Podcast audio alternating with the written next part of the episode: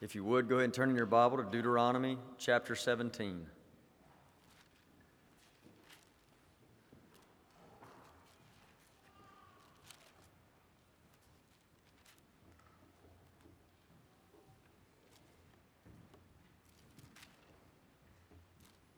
Deuteronomy chapter 17.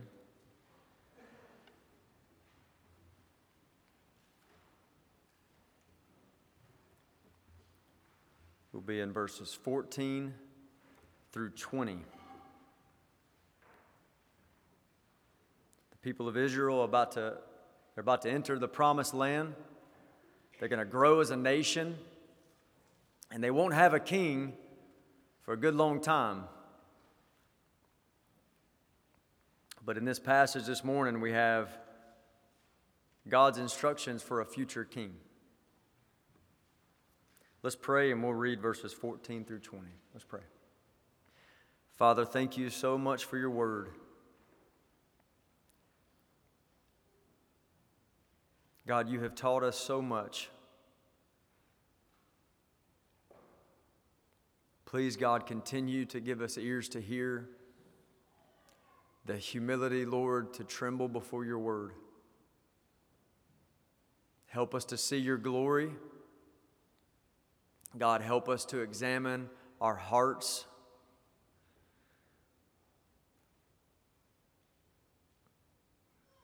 I pray, God, through the reading and preaching of your word, that you would tear down the plans of the enemy.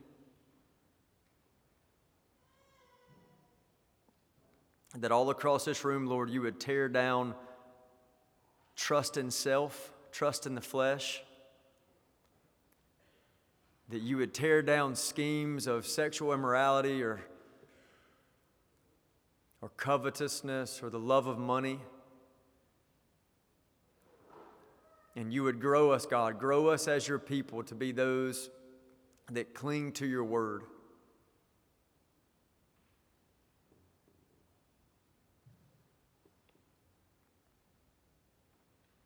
God, please help us as we meditate on your word together.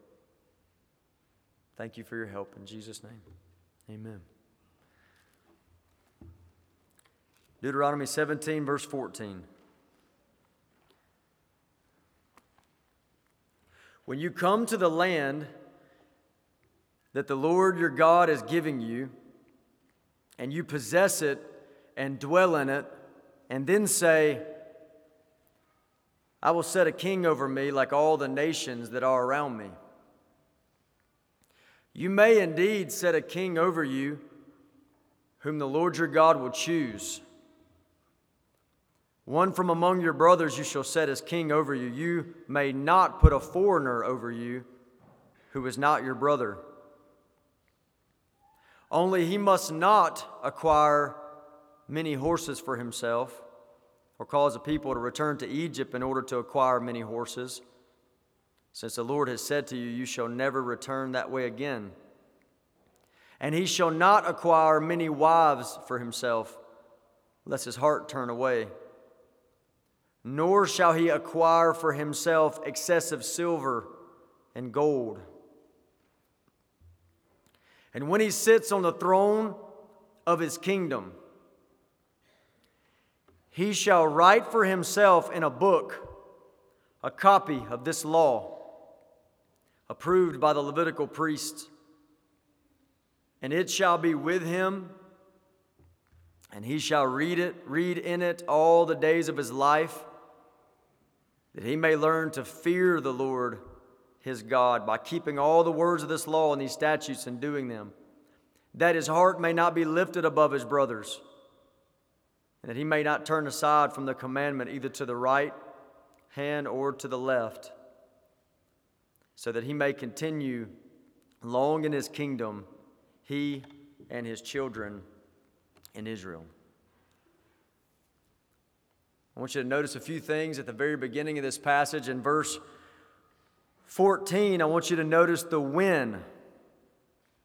He tells them, Moses tells them, when you come into possession of the land, and when you say, and he tells them what they're going to say. When you say, I will set a king over me like all the nations that are around me. Now, how did Moses know with such surety that these people would possess the land and that they would say these words? How did he know that they would say these words? Set a king over us like, like all the nations. And he knows this because he's getting it from our God, who is the omniscient one, the one who knows all things. There's not one piece of knowledge hidden from his sight. He knows everything. He even knows the future. He even knows what these people are going to do. Now, did these things come to pass? Now, you could go, you could read the next book of the Bible and see, yes, they came into possession of the land. You can go read 1 Samuel chapter 8, and when you go read there, you've got over 400 years later, and yes, the people did exactly what he said. They said, they said, please set a king over us. It's when Samuel was ruling as a judge, and he says, they said, Your sons aren't walking with God, so, so won't you set a king over us like all the nations that are around us? They said these exact words in 1 Samuel chapter 8, verse 4 and 5. God knows exactly what they're going to say. Don't miss a chance to glory in the omniscience of God. Our God is the God that knows everything, and you can trust the God that no piece of knowledge is hidden from his sight. You can trust a God like that. Nothing surprises him. Nothing has ever caught him, caught him off guard. He's our omniscient God. Now, this section, as I said, is about the appointment of a king in Israel. But we should think about what's being said here as far as the appointment of a king goes as an allowance, not as a command. If you notice, verse 15 says, You may, not you must. It says, You may indeed appoint this king, not you must. It's, it's, it's an allowance, not a command. One commentator said it like this This section is permissive rather than prescriptive legislation. It does not command monarchy, but it allows for it. And I would say this this allowance that God gives here of a king is an, ex, is an exaltation of another attribute of God God's forbearance. God's mercy is on display in the allowance of a king. And let me try to explain that for just a minute. In verse 14, what do we see is the reason that they desire a king? What's the reason that they will give for wanting a king? Well, verse 14 tells us that they might be like all the nations that are around them. They want to be like all the nations that are around them. Now, surely you know your Bible well enough to know that that's not a good motivation. To want to be like to want to be like the world around you, to want to be to be like the nations that are all around you. That's not a virtue. That's not a good motivation. And God says this, and then that's exactly what happens. And I actually want to read to you a couple places from when this happens in 1 Samuel chapter 8. And I want you to notice the response of Samuel and the response of God to them asking for this. 1 Samuel chapter 8, verse 5. They said, Behold, you are old, and your sons do not walk in your ways. Now appoint for us a king to judge us like all the nations. So this is over 400 years later. And this king, they're, at, they're doing what God said that they would do. They're asking for this king, and they gave the same motivation, like all the nations. But the thing displeased Samuel when they said, Give us a king to judge us. This thing displeased Samuel.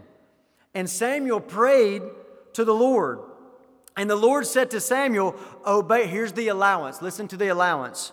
Obey the voice of the people and all that they say to you, for they have not rejected you, Samuel, but they have rejected me from being king over them. And that's the pattern in 1 Samuel 8, 1 Samuel 9, 1 Samuel 10. God says that they're asking for this king to be like all the nations is a rejection of God as king. This is an allowance, not a command, as we read it in Deuteronomy chapter 17. You may indeed have this king, but not you must. So in Deuteronomy 17, we have the law of the king. We have an allowance, not a command. And it's an allowance of mercy. It's an allowance of forbearance. And here's what I mean by God's attribute of forbearance and mercy being put on display here. Here's what I mean God knows his people are going to make some dumb decisions. And they do. And he makes laws that will guide them even in their dumb decisions. He makes laws that would actually, if obeyed, would pull back on some of the consequences of their dumb decisions. This allowance is an expression of God's mercy to them, of God's forbearance with them. Two quick and easy takeaways would be, brothers and sisters, beware of dumb decisions rooted in I want to be like the world. I want to be like the nations. I want to be like the people around me. James 1:27 says pure and undefiled religion is what? Well, it says two things there, and one of the things it says is to remain unstained from the world. This motivation, I want to be like those around me. No. When they're coming into the land, God said, according to the doings of the land of Egypt from where you came, you are not to do. And according to the doings of the land of Canaan, where I'm bringing you, you're not to do, but you're to serve the Lord your God. He's the one that you look to. Beware of this motivation to be like the world, to be like the nations. And a second quick takeaway would be this please rejoice in God's forbearance and mercy. How many, if you, if, oh, if you could count, if you could just get them all in a journal somewhere, not that they would fit, all the, the the hard hearted and ignorant decisions that we have made. And God has been so kind and so forbearing and so merciful to us. If we could just count it all up and see God's patience with us. Now, the rest of this passage, okay, so here's this allowance for a king. You're going to ask for it in the future. Here's this allowance for the king. Well, the rest of this passage is describing who this king must be. If you're going to have a king, what must the king be like? And I'm going to give you a summary here, just three statements in summary of what this passage teaches from verse 15 to verse 20. This is the summary. The king, he must not be of the world.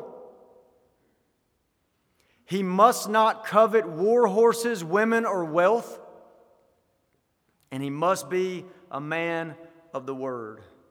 So, one, two, three. He must not be of the world. He must not covet war horses, women, or wealth. And number three, he must be a man of the world of the word. So I want to defend those three statements, those summary statements. I want to defend that from the text. I'll show you that in the text. So number one, the king must not be of the world. You see that in verse 15. Look at it. Says, You may indeed set a king over you, whom the Lord your God will choose. One from among your brothers you shall set as king over you. You may not put a foreigner over you who is not your brother. He must not be of the world. He must be from among your brothers. He cannot be a foreigner. He must not be of this world. Now, this is not God's prejudice towards foreigners. That's not the reason for this. If you remember, we, we read last week, chapter 10, verse 18 and 19, that God loves the sojourner, God loves the foreigner, giving him food and clothing. This is not prejudice towards the foreigner. Consider Isaiah 56 about the coming of Christ. Listen, it says, Let the foreigner, Isaiah 56, verse 3, let the foreigner who has joined himself to the Lord say, The Lord will surely separate me from his people. Excuse me, it says, don't let him say that. Don't let, the, don't let the foreigner say, the Lord has separated me from his people, not the foreigner that's joined himself to the Lord. So, this is not prejudice against the foreigner. Jesus was sent as a Savior, not only to Israel, but to foreigners all over the earth, all from every nation. He died for their sins. He invites them so that the foreigner can, as this verse says, join himself to the Lord and never have to say, I'm separate from the people of God. So, the motivation here is not God's prejudice against the foreigner. So, then what's this restriction about? He can't be a man of the world. It's about making sure that the king has one God and that his God is the one true God, Yahweh. It's about keeping foreign gods out of the kingdom, keeping foreign gods out of the kingship and out of the kingdom. It's just true, you can't deny it. A man's theology affects his politics. And to be a king in Israel, you have to be a worshiper of the one true God. So he must not be of the world. Number two, we'll spend a little more time here. He must not covet war horses, women, or wealth. And you see that in verses 16 and 17. Let me try to explain that. Now, why do I mention the king must not covet war horses? Well, look at it in verse 16. That's what it says.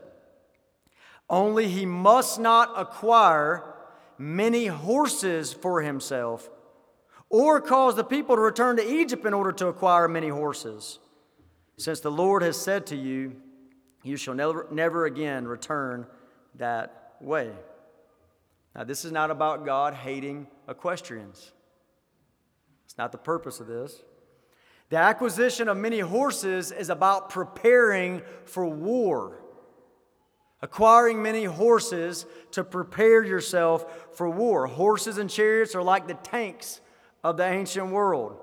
The future king is being warned about trusting in horses and chariots rather than trusting in God. He's being warned about trusting in the arm of the flesh rather than trusting in the God that will deliver him. Now, I want you to notice the comment about Egypt, and this is how we know this is what he's talking about. The comment about Egypt says, Don't acquire many horses for yourself or return to Egypt to get those horses. That's what it says here in what we just read. I told you, you shall not return that way again. So, again, this is about not trusting not trusting in the or, or, about trusting in the power and protection of God instead of trusting in the power and protection of Egypt or war horses or chariots. Now, I say that mainly because of this. Isaiah picks up on this. Listen to Isaiah 31, verse 1. Catch the connection here. Woe to those who go down to Egypt for help and rely on horses, who trust in chariots because they're many, and in horsemen because they're very strong. You see what he's saying? Woe to you about? Going to Egypt, relying on horses, trusting in the arm of the flesh, but, but who do not look to the Holy One of Israel or consult the Lord. In other words, in the law of the king in Deuteronomy 17, the people are being reminded get you a king that looks to God for deliverance and for protection. Get you a king who doesn't rely on horses or the power of the flesh. Now, it also mentions here that the king is not to covet women. You see that in verse 17? 17, look at it. And he shall not acquire many wives for himself. Now, while we're here, let's just highlight something for clarity for just a moment. Although there were very there were many instances in the Old Testament where men shamefully took onto themselves multiple wives, even though that's true, this was never God's design. It was never God's design. He's never approved a perversion of biblical marriage. Jesus would go on to make that clear later on in Jesus' teaching. He would make that clear as he refers to Genesis 1. And Jesus says this Have you not read that he who created them from the beginning made them male and female? And said, Therefore, a man shall leave his father and mother and hold fast to his wife, and the two shall become one flesh. Not the many, but the two. But we also see it right here very clearly in the law to the king. God's requirement for the king, the king who's supposed to represent all Israelites, how they should live their lives as well. And here's the example you shall not acquire many wives for yourself. So, although we see that happening in the Old Testament, never approved by God, never, never approving this perversion. So, like a pastor, 1 Timothy chapter 3 says a pastor is commanded, one of the qualifications is he must be a one woman man, even so it was for the king of Israel, one woman man. Now, why would the king, why would the king desire multiple wives? And one reason is obvious, but first, let me mention the first reason. One is for prestige. This would have been uh, motivated by pride, by arrogance.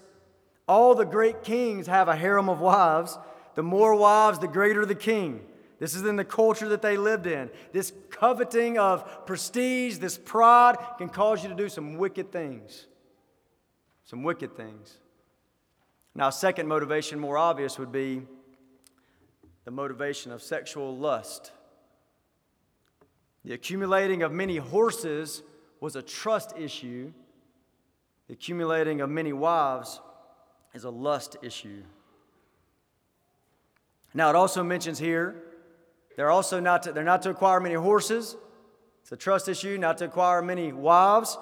They're also not to acquire excessive silver and gold. They're warned about coveting wealth. Look at it in verse 17. At the end of verse 17 says, Nor shall he acquire for himself excessive silver and gold. He should not acquire for himself excessive silver and gold. Riches can be so dangerous. Riches can be so dangerous.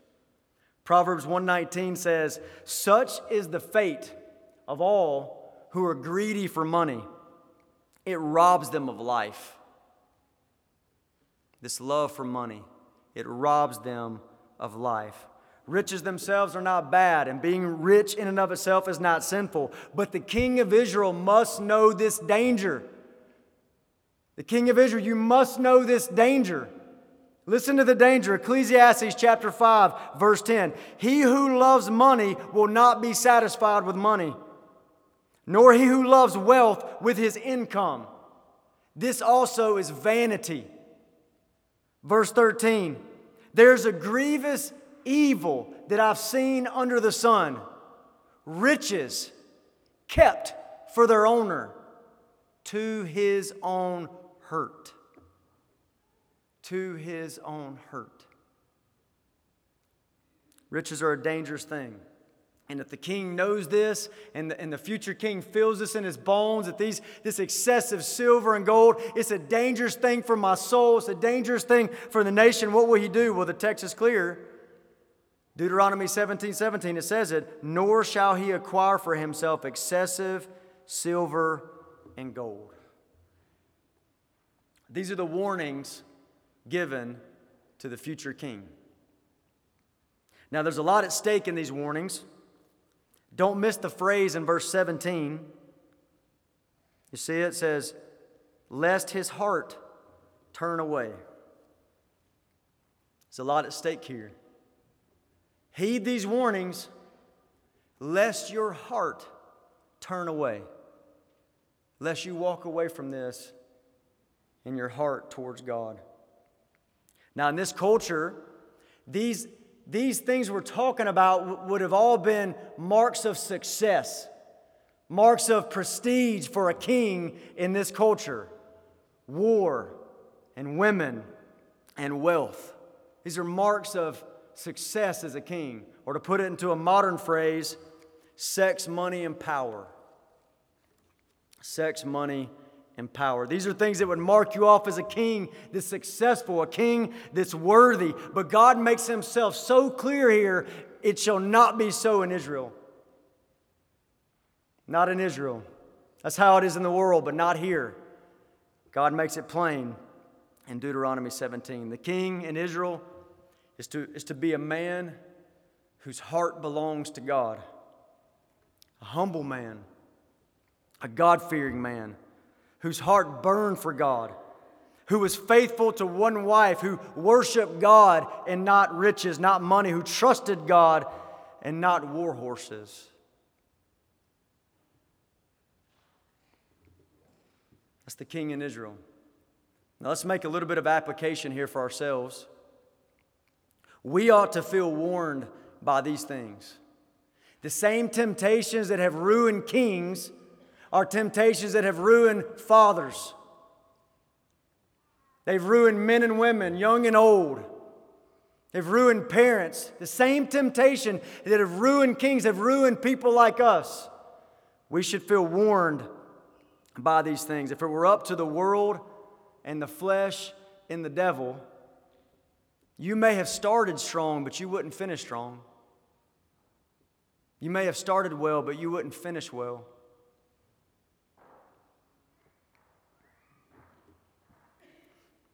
Did you know it's possible? And you can see it in the lives of the kings who ignored these things. Did you know it was possible to start well and then to end your life dragging Jesus' name through the dirt? And that, that ought to be a felt warning for us. As the kings are being warned, we ought to feel the same warning. I want to encourage you to let Solomon's life, maybe I'll give you some homework here.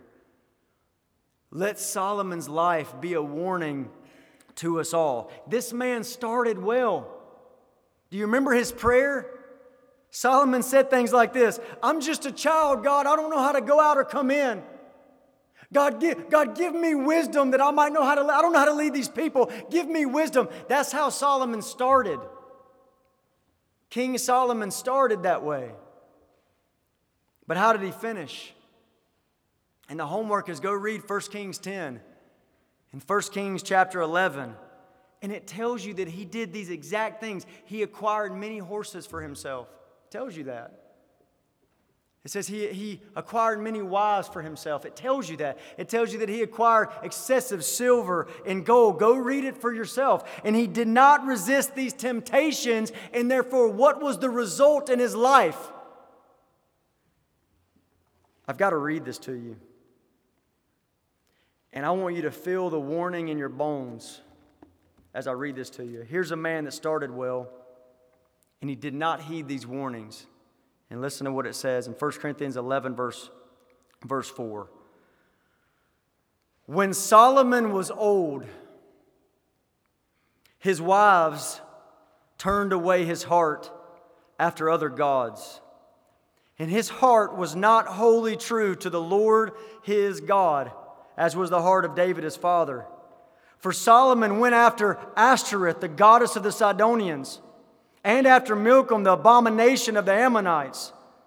So Solomon did what was evil in the sight of the Lord and did not wholly, wholly follow the Lord as David his father had done. Then Solomon built a high place for Chemosh, the abomination of Moab, and for Molech, the abomination of the Ammonites, on the mountains east of Jerusalem.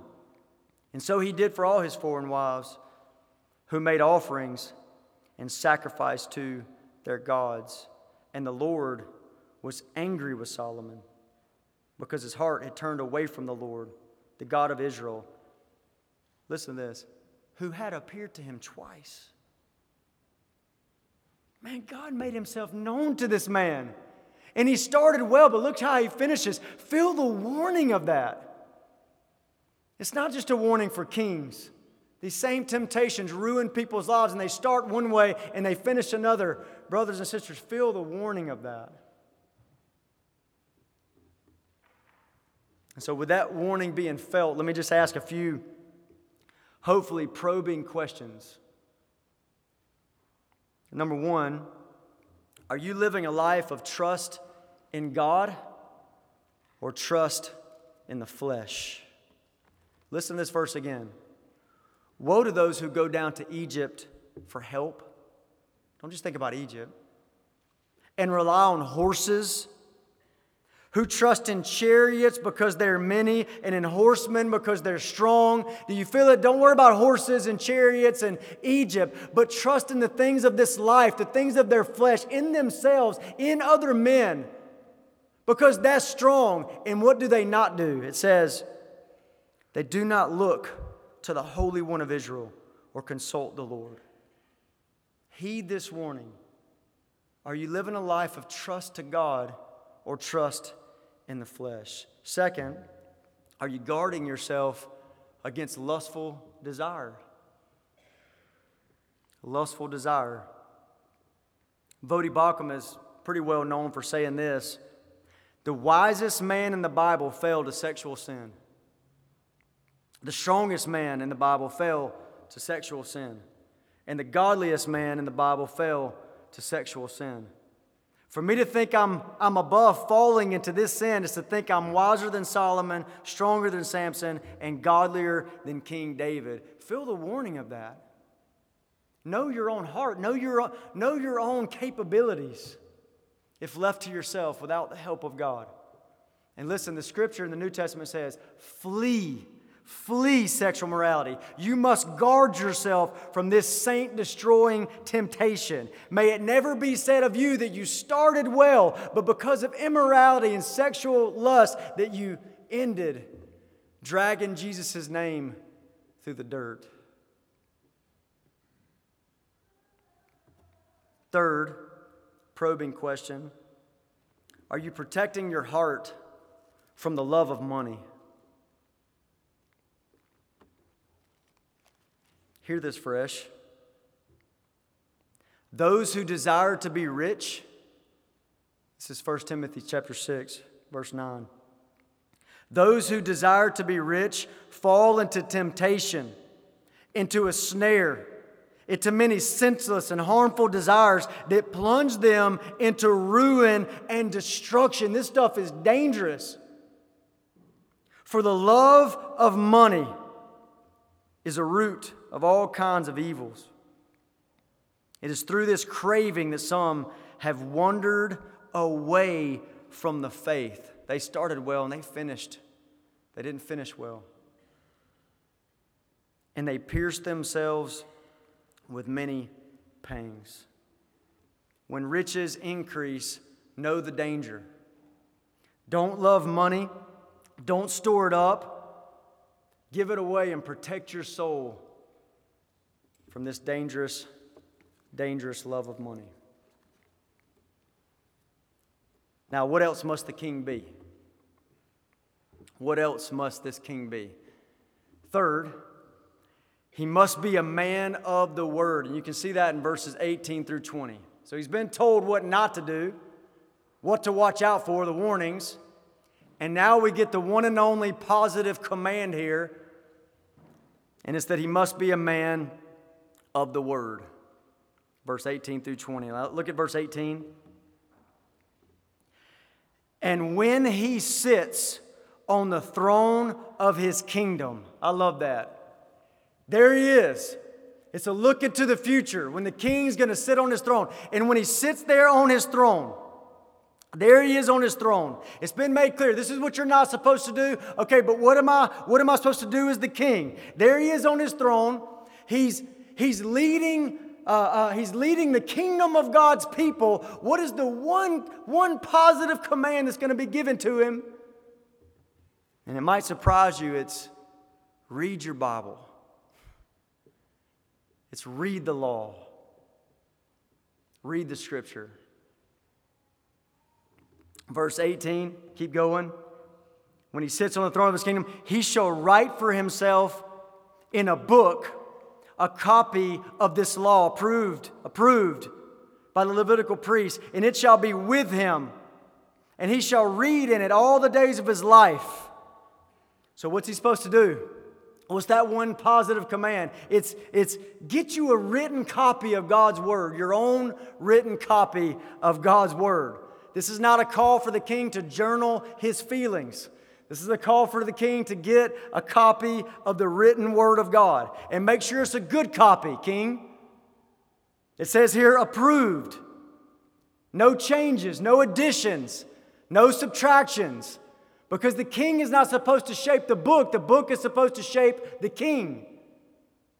Make sure it's a good copy. And what does he do with it? It says, It shall be with him. The book should be the, the book, his copy shall be with him. Make the book your intimate friend, O king. And this is how God's word should be to us all like an intimate friend. Now, what does it mean to make the book, the word of God, your intimate friend? Just listen to Proverbs 7, verse 1. Keep Keep my words. Treasure up my commandments within you. Keep my commandments and live. Keep my teaching as the apple of your eye. Hold on to it, protect it. Bind them on your fingers, the words. Bind them on your fingers. Write them on the tablet of your heart. Say to wisdom, You are my sister, and call insight your intimate friend. Let it be with you. The king, that's the command of the king. Get your own copy of the law and let it be with you. Let it be like an intimate friend to you and read it, it says. It, he tells the king, read it. How often should the king read it? It says here, all the days of his life. All the days of his life. Not some of the days, not even just most of the days all the days of his life, all the weekdays, all weekends, good days and bad days. Not just, not just when things get hard and the going gets tough, but always good days and bad days, busy days, vacation days. Read it all the days of your life, when you feel like it and when you don't feel like it, through thick and thin, making the Bible your intimate friend. All the days of your life, read it he tells the king here. Now, how interesting is this to you? That this is the one positive command. Can you imagine it 400 plus years later? And, and, and you get that first king appointed in Israel. And somebody comes to him, hey, hey, Saul, Saul, did you know that in Deuteronomy there's some instructions for this thing you've just been appointed for? And you know, remember Saul at that time, he's nervous. He's anxious. He, he, uh, he's small in his sight at that point. Where's it at? Okay, show, show me. What is it? What is it I'm supposed to do as the king? And can you, can you imagine him getting to Deuteronomy 17, you know, yanking out the scroll, and he's about to read his duties to lead the people of God in this kingdom. And what does he hear? Read the word every day. Man, that's interesting, isn't it? King, Read your Bible daily. One positive command reminds me of, of Mary and Martha. Remember that story? Mary's sitting at Jesus' feet listening to his word, is what it says. She's sitting at his feet listening to his word. Mary's busy doing all kind of stuff that looks like serving. Excuse me, Martha. Martha says, Jesus, please tell Mary to get up and help me. Jesus says, What? Mary has chosen the one thing needful, and it's not going to be taken away from her. What was she doing? Sitting at his feet, listening to his word. And if the king of Israel obeys this command to read the scripture, read the law all the days of his life, what will it produce in him? What will it produce in the king that, that obeys this? We'll look at it in our text, starting in verse 19. Now, I want you to think about this. It says, read it all the days of your life, that, and you got a that times three. And it gives you three, three um, things that will be produced if he obeys this command. Verse 19, it shall be with him, his copy of the law. He shall read in it all the days of his life. Here it is. Number one, that he may learn to fear the Lord his God by keeping all the words of this law and these statutes and doing them. It will produce in him the fear of the Lord. Do you know how important the fear of God is? I mean, I would just commend you to a study. Look up every place in your Bible where it mentions the fear of the Lord, the fear of God, and see how massively important that is. Oh, the king says, maybe the king says, How can I cultivate this fear of God in my soul? Read the word all the days of your life. Also, verse 20, number two, that his heart may not be lifted above his brothers. What does it produce in the king?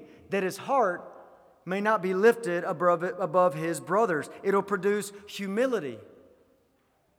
Humility. Do you know how important humility is in the Bible? I commend you to a study. Every place where you see lowly or humble or humility, every place where you see pride and how pride is a root of all other sins, go do that and see how important humility is. How does the king, how does he cultivate this in his heart? Read the word all the days of your life. And lastly, keep going in verse 20.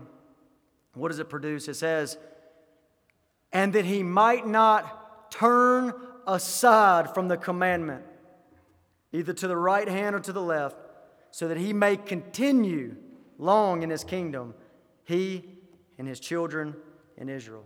It'll produce perseverance. Perseverance. Imagine the king saying, I don't want to fall away like Solomon did.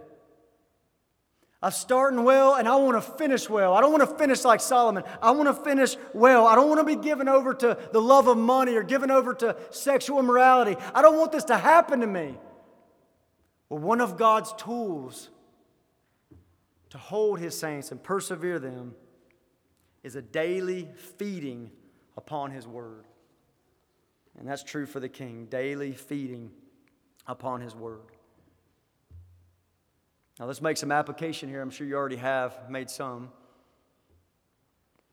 In our family, it's kind of, uh, it happens often where we sit down for dinner and I've got this amazing food in front of me. And I say to the family, y'all, we get to eat like kings. This is crazy. We get to eat like kings. I'm trying to remind my family how awesome this, this uh, meal put in front of us is. We get to eat like kings. What does it mean to spiritually eat like kings? It's, it's a daily kingdom feast on God's Word. According to this passage, daily Bible reading is a royal duty, it's a feast for kings. Now, you have, most of you here, you know, write for himself a copy. Most of you here, I, I believe, have your own copy. You got your own copy. It's probably sitting in your lap right now. Praise God for your copy of the written words of God. It shall be with him. Is it with you? Is the word of God an intimate friend to you? This is a royal duty, and you're a royal priesthood in the kingdom of Christ. It, is, it an, is the word of God an intimate friend to you? He shall read it all the days of his life. Are you in a habit of daily, daily feasting on God's word like a king. This is not an option for Christians. You need God's word, and you don't just need it on a bookshelf, you need it in your heart, in your soul. There's a prayer in Psalm 119, verse 10, and the prayer sounds like this Let me not wander from your commandments. You could say it another way Help me finish well. Let me not wander from your commandments. Let me finish well. And the next verse says, I've stored up your word in my heart that I might not sin against you. That I might not sin against you. So, brothers and sisters, let me very, very practically warn you, encourage you. Let me warn you, let me encourage you in light of these things. Do not minimize the importance of daily reading God's Word. Don't minimize the importance of daily Bible reading. This one positive royal command. The proverb says, Cease listening to instruction, my son, and you will stray from the words of knowledge. You fail to seek God and His Word daily, it will affect your character. It will affect your relationship with God. It will affect your marriage. It will affect your parenting. It'll affect everything if you cease listening to instruction, if you cease seeking God like this, like this feast of the King. Maybe you started well, but if you cease feasting daily on God's word, you will not end well. Now, don't let anything stop you from this daily feast on God's Word. And in fact, I want to encourage you with this little quote from one of the commentators I read. I hope this refreshes you in, in your pursuit of God's Word. He said this This book is designed to be read daily. And not the sort of reading that is hurried, distracted reading, with words coming out of the head almost as quickly as they, go, as they went in. Rather, be encouraged by this. The kind of reading God intends for His servant is meditative, slow, unhurried, enjoyable, feeding on the text at the pace of the text rather than the pace of the world, pondering God's words, rolling them around in your mind long enough to get a sense of them on the heart. That's how you eat like kings. Now, I want to close out our time with this question. In Deuteronomy 17, we have the law of the king, the law of a future king. Did there ever arise a king in Israel that met the standard that's laid out here? Did, it, did a king ever meet up to this standard? We know Saul didn't, he was removed. Well, David was a man after God's own heart, but you remember he acquired many wives for himself.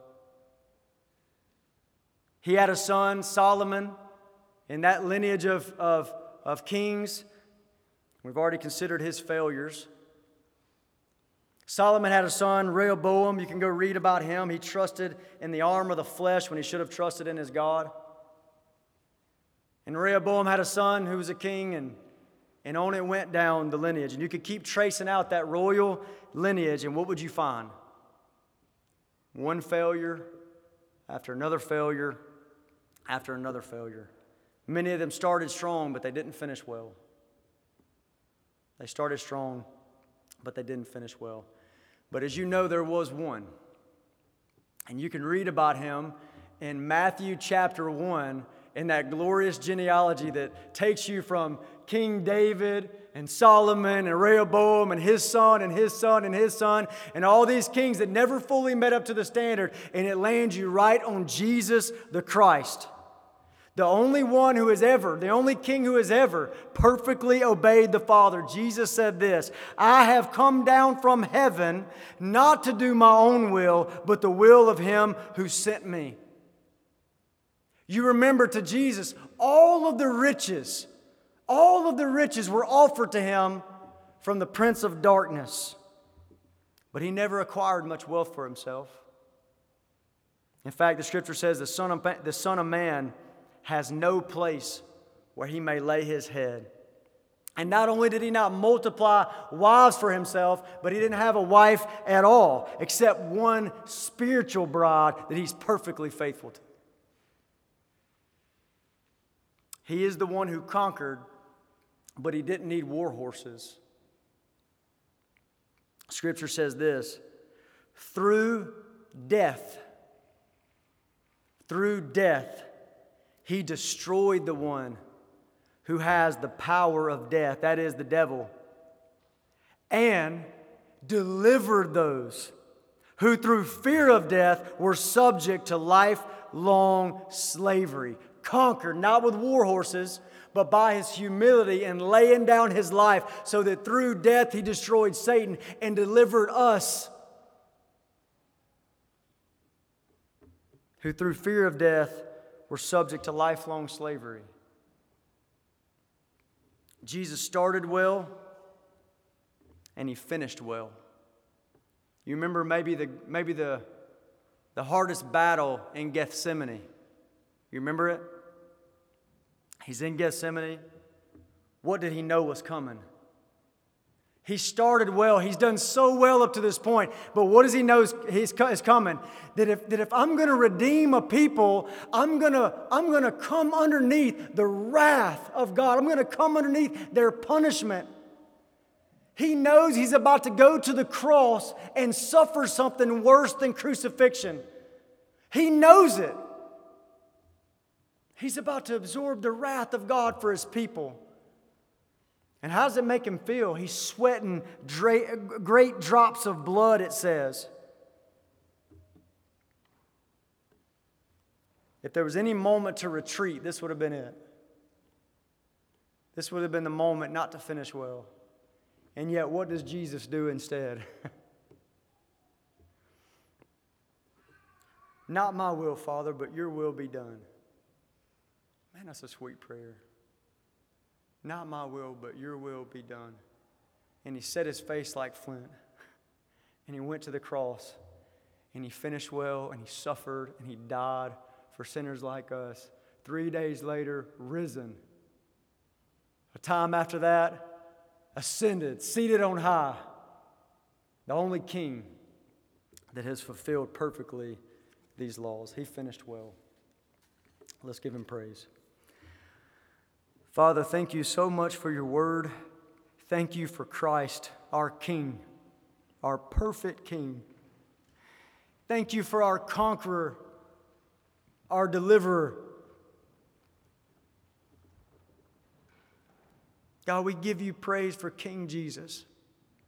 And I pray that you would renew in our hearts our service to him, our devotion to him, our adoration of him, God. Fill our hearts with praise for King Jesus. You're worthy, Lord. Lord Jesus, you're worthy. And God, I pray that our devotion to, to our King would show itself, Lord. God, let it show itself in the way we hate and flee sexual morality, in the way we hate the pride of trusting in ourselves and not you, in the way we hate the love of money, God, and don't bow down to it like the world does. God, keep us from these temptations, keep us to the end. God, help us to show our devotion to our King in the way we love your word. Help us to feast on your word daily like kings. And God, I pray that none of us here would neglect it for any reason, Lord. Make us a people, Lord, that feast on your word daily. And Lord, through that, I pray you you would increase in us a fear of you in a humility, and you would cause us to make it to the end. We love you so much and thank you for your word. In Jesus' name, amen.